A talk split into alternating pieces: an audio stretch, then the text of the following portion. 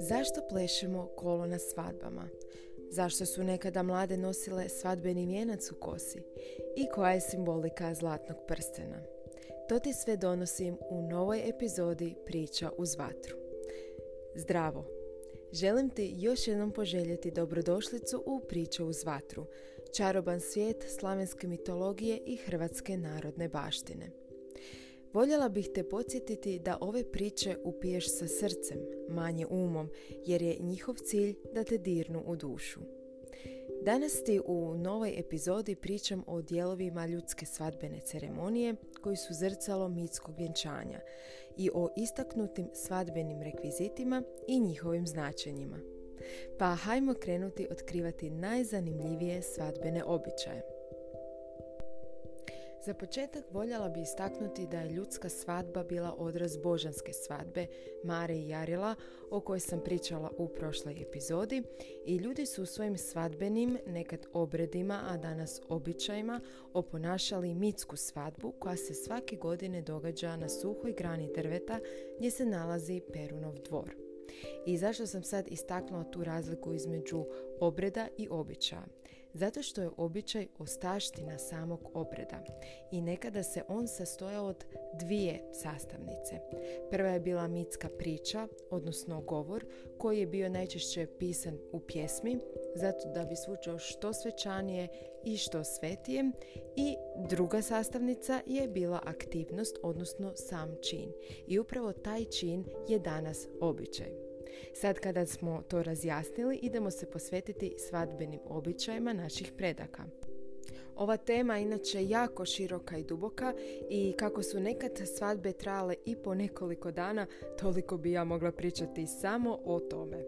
E, zato ću se danas osvrnuti na one dijelove svadbe koje možemo jasno povezati sa slavenskom mitskom svadbom Mare i Jarila. Zato za početak krenemo od prvog dijela ceremonije, a to je dolazak mladoženje pred mladinu kuću. Kao što Jarilo je došao pred Marin grad, danas znamo da je to vrt ograđen ogradom, tako i mladoženja dolazi pred lesu, odnosno vrata mladenkina dvorišta. Nakon toga slijede predviđene obredne pitalice, odnosno spitancija pred lesom. Naime, mladoženje dolazi pred nevjestina oca i on e, ga ispitiva određene svadbene zagonetke za koje svi znaju točan odgovor. On tim točnim odgovorom dobije pravo da ženi nevjestu. Primjer jedne takve spitancije, odnosno pitanja je kad otac pita mladoženju što bi on želio kupiti, a točan odgovor je košuta. Zatim nam slijedi običaj lažne mlade. To je nešto što nam je i danas poznato, a on se nekad odvijao u tri kruga. Prvo bi izašla djevojčica za koju su rekli da je premlada. Onda bi izašla nešto starija djevojka za koju su rekli da je lepa jabuka, ali da je prestara za našeg prosca.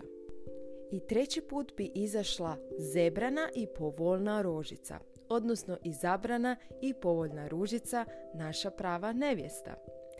Nakon toga djever dolazi u prvi plan, naravno to je mužev brat.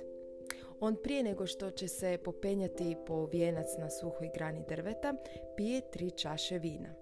Prva čaša je za onog boga koji visoko sjedi i sve nas gleda. I naravno to je u mitskoj slici svijeta bog Perun koji sjedi na vrhu stabla svijeta a treća se ne ispija do kraja nego se izljeva pod korijen drveta ili pod nogi sviračima, odnosno muzikašima. A naravno korijen drveta nas asocira na boga Velesa.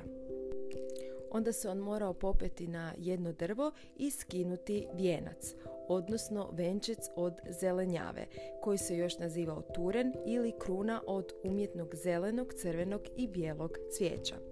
On se morao nalaziti na suhoj grani drveta koja je trebala biti što suša i što viša. Venčice ovdje simbol mladenke, a suhorek, odnosno suha grana, je ona grana na stablu svijeta. Djever simbolički se mora popiti po taj vijenac koji predstavlja Maru, koja kao kukavica kuka na dan svoje svadbe, to već znamo, i mora biti jako spretan, ma kao lasica, da se grana ne odlomi jer je to inače velika nesreća. S vijencem djever dovodi mladu do vrata kuće i tamo ju predaje mladoženjenim svatovima. Zeleni venčec je kasnije u nešto nama bližoj prošlosti zamijenjen bijelim rupcem, odnosno ropčicom. Vijenac je bitan svadbeni rekvizit za mladu koji se skida u noći nakon svadbe i time inicijacijski predstavlja prelazak iz djevojke u mladu ženu. Stare civilizacije su stvarno znale cijeniti tu važnost inicijacije, odnosno obreda prelaza iz jedne u novu životnu ili duhovnu fazu.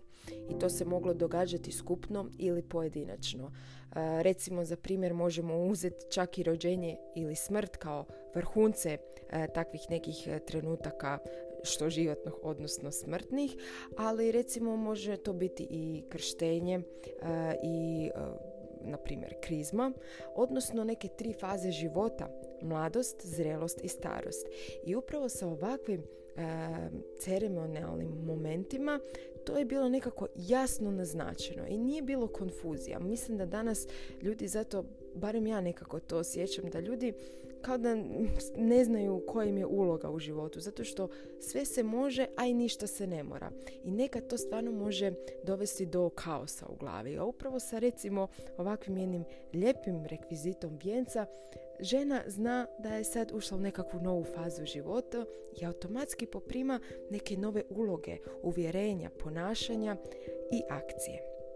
Svakako mi je bila jedna i od zanimljivih stvari kada sam naišla na podatak da je plesanje obrednog kola zapravo predstavlja taj ograđeni vrt, Marin vrt u Perunovom dvoru. I to kolo je ta ograda unutar kojeg se nalazi sveto mjesto gdje se susreću Mara i Jarilo. Zar to nije zanimljivo? Ja bih rekla da je. I još nam je ostao svadbeni rekvizit zlatnog prstana koji je simbol zlatne jabuke o kojoj sam pričala u prošloj epizodi. Mara je imala svojih devet djevera i oni su kao zlatari iskovali zlatni predmet koji je mogao biti prsten, vijenac ili ključ. Kad bi Jarilo došao do vrata Perunovog dvora, ona će tim prstenom, odnosno zlatnom jabukom, pokazati da je upravo ona odabrala njega između svih drugih prosaca. Baš mi je lijepo što je zapravo u prošlosti i žena imala pravo glasa i birala je svog muškarca, kao što se i sam mladoženja potrudio doći iz daleka do svoje mlade. Time je nekako na fini način izbalansiran taj muški i ženski princip kojeg svi imamo u sebi. I recimo baš i u bajkama moment vjenčanje na simbolički način predstavlja sjedinjenje tih dviju energija.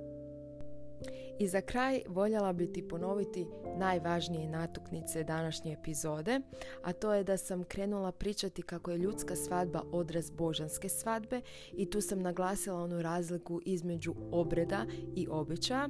Zatim smo se prebacili na najbitnije dijelove e, svadbene ceremonije, to je onda kad e, dola, e, mladoženja dolazi pred mladinu kuću, pa zatim slijede obredne pitalice, pa onaj dio sa lažnom mladom, i na kraju e, dio kada djever pije vino, odnosno penje se na drvo kako bi uzeo zeleni vijenac koji kasnije zapravo bio bijeli rubac.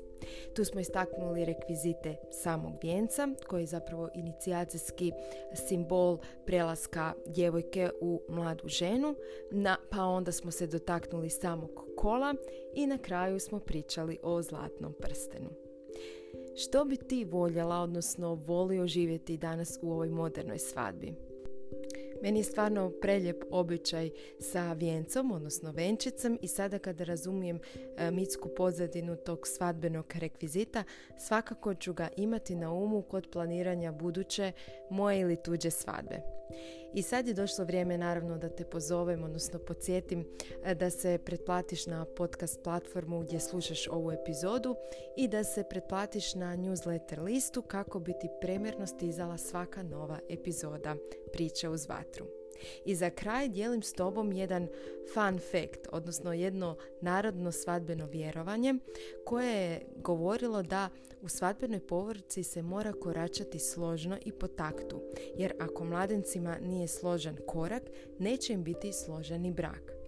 Zato drugi put se osvrni na korak kada recimo si na dejtu ili jednostavno u vezi pa čak i u braku.